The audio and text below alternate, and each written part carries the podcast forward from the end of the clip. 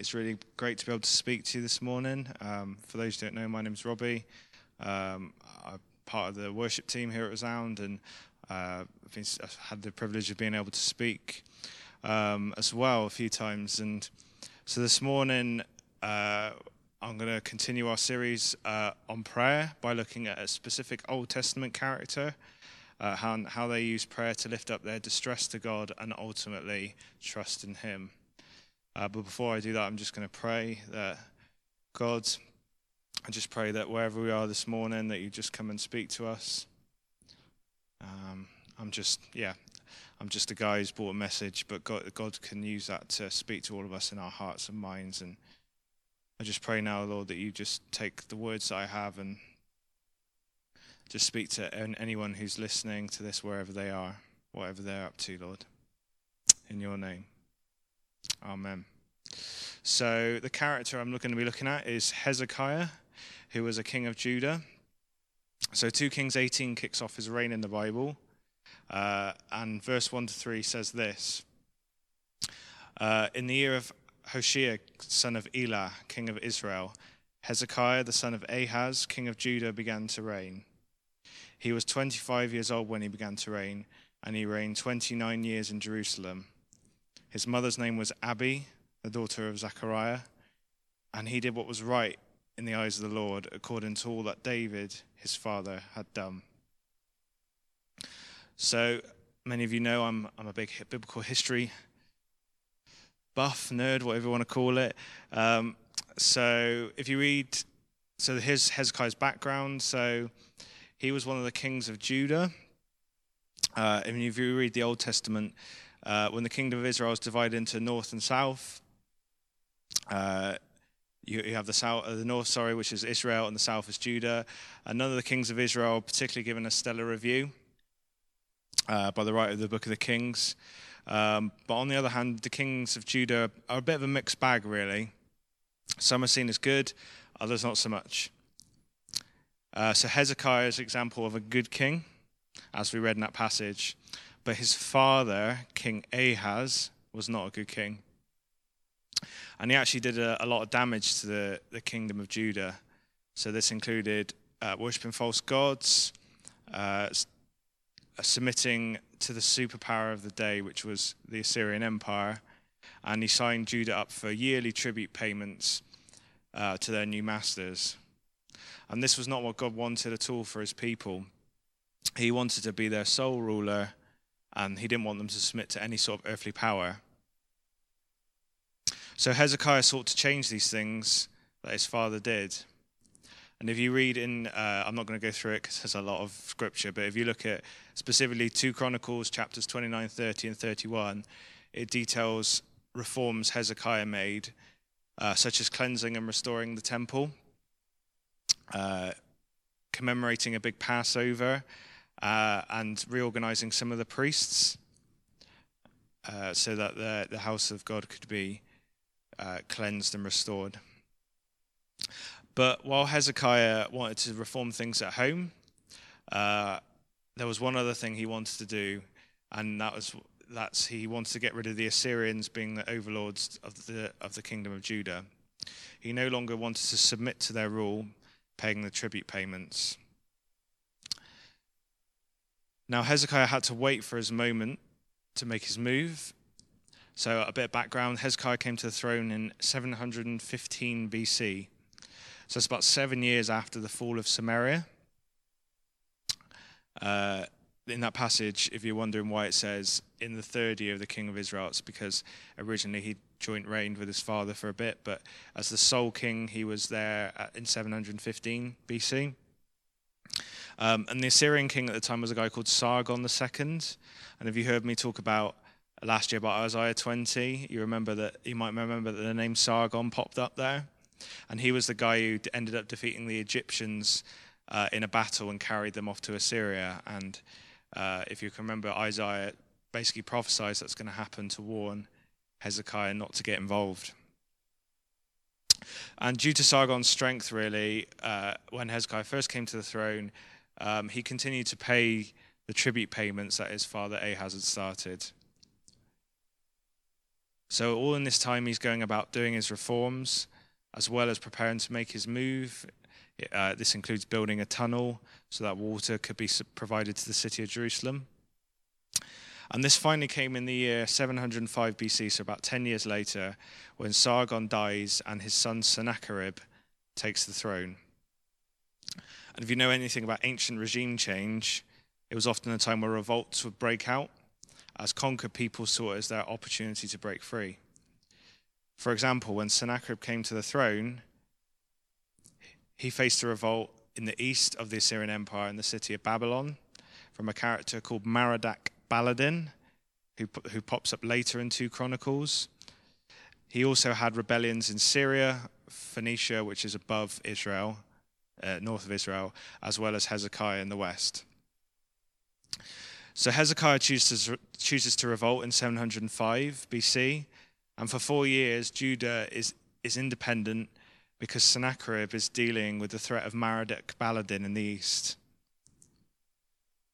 However, Sennacherib prevails against Merodach Baladan, uh, drives him out of Babylon, and restores order in the east of his empire.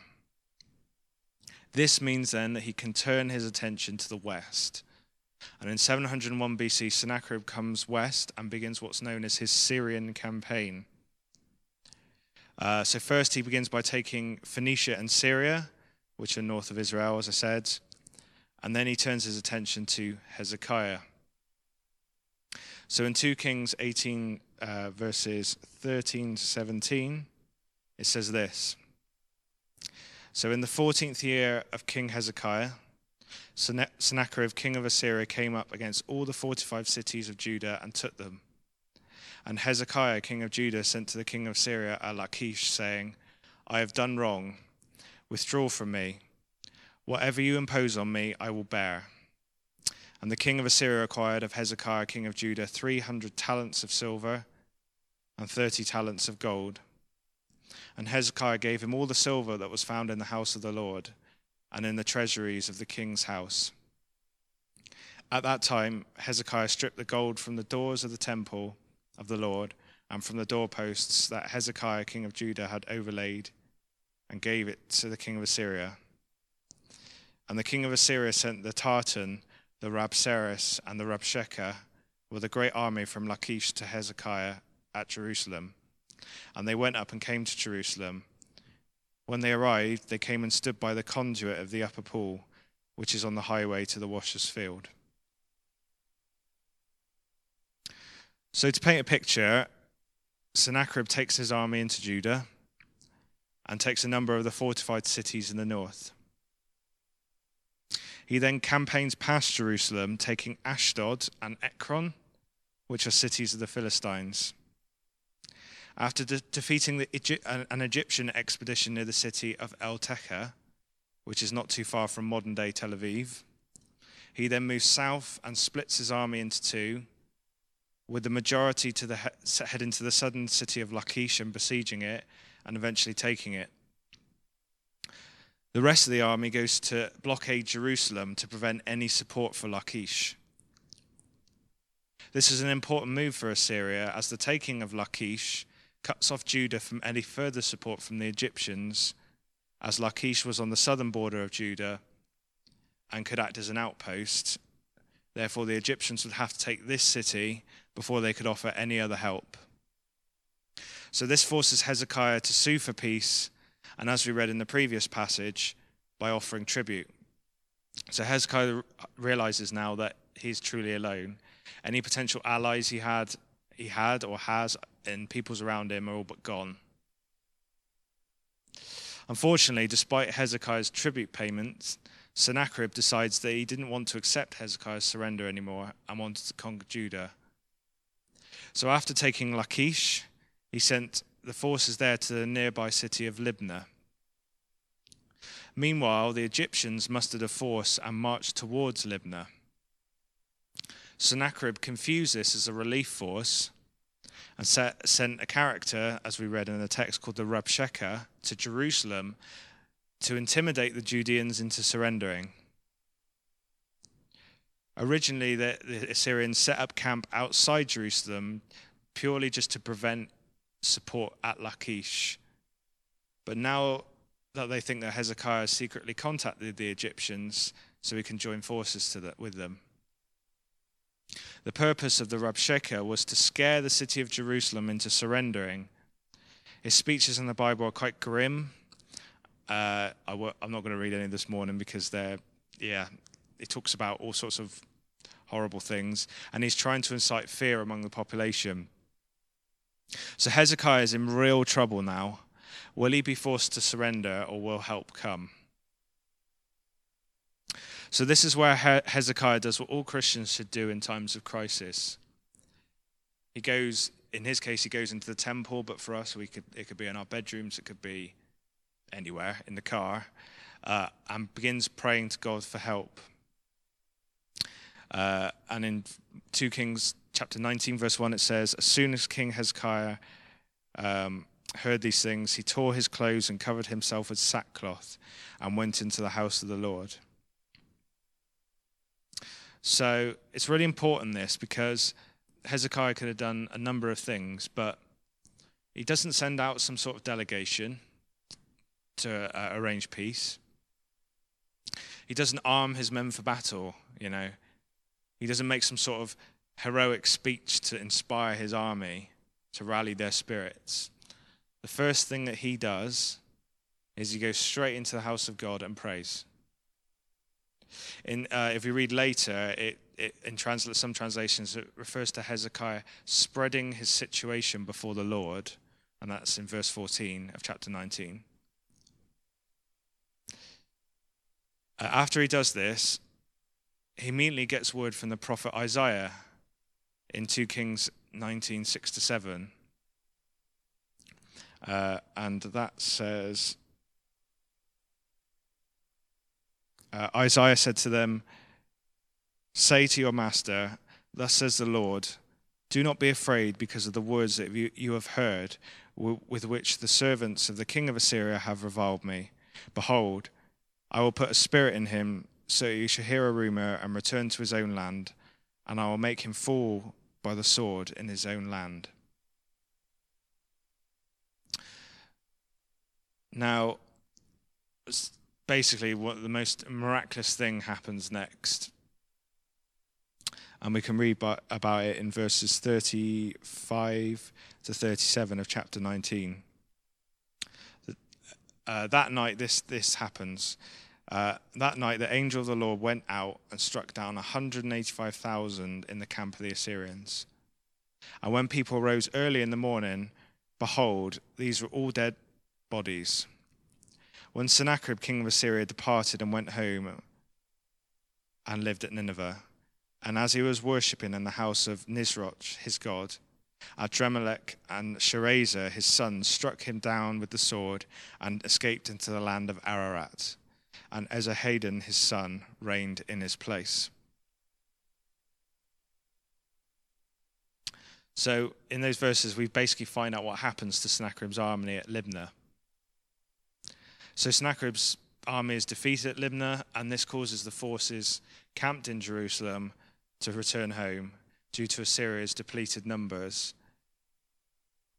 And especially considering what Isaiah said, we also learn that Sennacherib himself meets an un- untimely end, being murdered by his two eldest sons, showing that God is the one who decides the final outcome. Uh, so, just for reference, uh, one of the sources for all this information actually comes from Sennacherib himself, because I've kind of been describing a lot of his campaign, and some of you might be thinking, well, if I actually read the Bible, there's not a lot of this detailed, but there's something known as uh, Sennacherib's Prism. I think it's in the London Museum somewhere, and this is Sennacherib's own words describing what uh, has happened. So basically, I'm just telling you that because although the Bible is great and important, there are some other sources out there. Um, uh, another one, of course, being um, the Greek historian Herodotus has a, a similar-ish account to uh, the, the, the story of, of, the Assyrian army being struck struck down. So you might want to go and see if you can find that. So I've given you a lot of history there, uh, various place names, kings, but the heart of this story is a king who prayed to the Lord in his time of need, and God delivered him. So here are the key points I draw from Hezekiah's story. The first point is this involve God. Hezekiah has a great devotion towards the Lord. Uh, we see from the outset of his reign that he wanted to correct all the problems that his father Ahaz had caused in, in his reign. But he didn't just do this out of duty or tradition. He did this because he, he wanted to involve God in his life. There, there are many times in the Bible it, it, talks about Hezekiah praying to God and God moving. Uh, Hezekiah wanted God to be involved up close and personal with him and not at a distance. Uh, there is actually another example of Hezekiah praying in 2 Kings 20. Uh, you, you, can go and look that up. It basically talks about he nearly dies of, of, a, of a, an illness, but his persistent prayers um, basically cause God to say, I'll give you another 15 more years to, to do these reforms. So I think the message for us is that we need to do the same. Uh, if God feels distant from you, then work on getting him more involved in your life. And I'm not saying you have to launch into some sort of long, drawn out prayers. Just a few simple, short prayers each day as you go about your daily life is a great start. I do, I do this myself when different things come up in my day. Uh, I often throw up sort of short one line prayers to God, asking Him to move in a situation or thanking Him when things go a certain way. Um, the key thing is just to be honest with God. Tell Him how you're really feeling and not how you think you should be feeling. God wants us to be honest with Him, even if it's messy. In fact, I think God likes it. I think if you read the Bible, God deals with messy people. So don't afraid to be messy with God. So involve Him. So that's the first point. The second point is come to Him in times of desperation. Despair, by its very nature, can cause us to run in the opposite direction to God. The problems we face seem like massive obstacles to us, and sometimes it can make us feel like we're being overwhelmed. I'm pretty terrible at this. I'm often uh, I allow things to build up in my mind uh, to the point where I feel a bit powerless and I don't know what to do.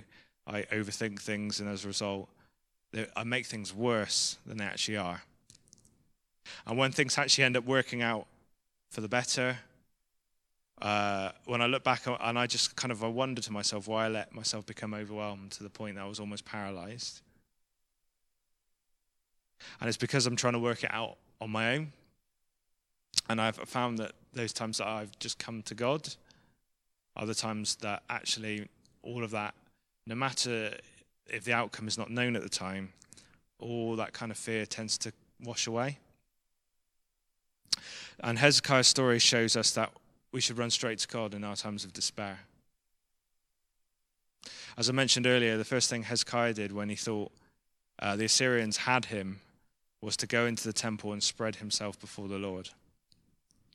He could have tried to be a great military leader or tried to reason with the Rabshakeh, but he went straight to God Involving God in our prayers, prayer lives means that in times of desperation, it will become second nature to go straight to the Lord in prayer. It's also really great knowing that the God of the universe has heard you.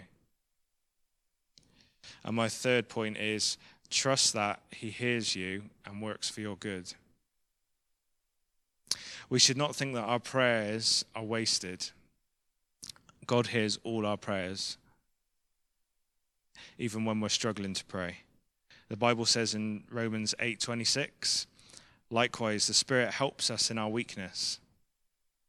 For we do not know what to pray for as we ought, but the Spirit himself intercedes for us with groanings too deep for words. Not only does he hear our prayers, but his Spirit intercedes on our behalf. This point is a difficult one for us to fully hold on to sometimes as it may feel that God isn't answering us, or certainly not in the way we want Him to. Maybe you have a Sennacherib in your life at the moment.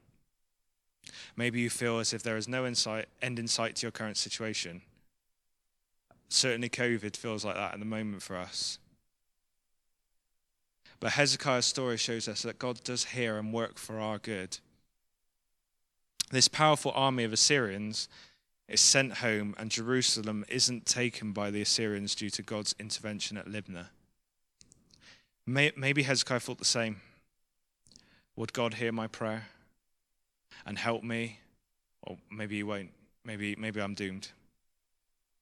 But ultimately, God did hear his prayer, answered it, and Hezekiah and the people of Judah were no long, longer under the yoke of the Assyrians. God wants to be involved with our lives and hearing our prayers. And sometimes those answers are not always what we expect. But Luke 11 reminds us that which of you fathers, if your son asks for a fish, will give him a snake instead? Or if he asks for an egg, will give him a scorpion? If you then, though you are evil, know how to give good gifts to your children, how much more will your Father in heaven give the Holy Spirit to those who ask him? And God wants the best for us. So we must involve him in our lives. In my experience, God has a great way of answering things at the right time. But the key thing is, I must involve him. So I encourage you today, whatever life circumstances are in front of you, to come and spread all of your life before the Lord. Involve Him in your daily life by praying to Him, coming with urgent requests when despair tries to enter your life, and trust that He hears and works for you. Who knows? Maybe you'll see miracles like Hezekiah. Lord, I just really thank you for the example of Hezekiah. And we just pray that we continue just to trust in you especially in these times where there's lots of uncertainty and unknown about when present circumstances are going to change. But God, you are in control and you hear all of our prayers and you make all things work together for our good. And like Hezekiah, if we continue to spread things before you, even sometimes if it's small things, just individually in our lives, we could see change. So I pray, Lord, that just you can continue to increase our uh, passion for prayer. In Jesus' name. Amen.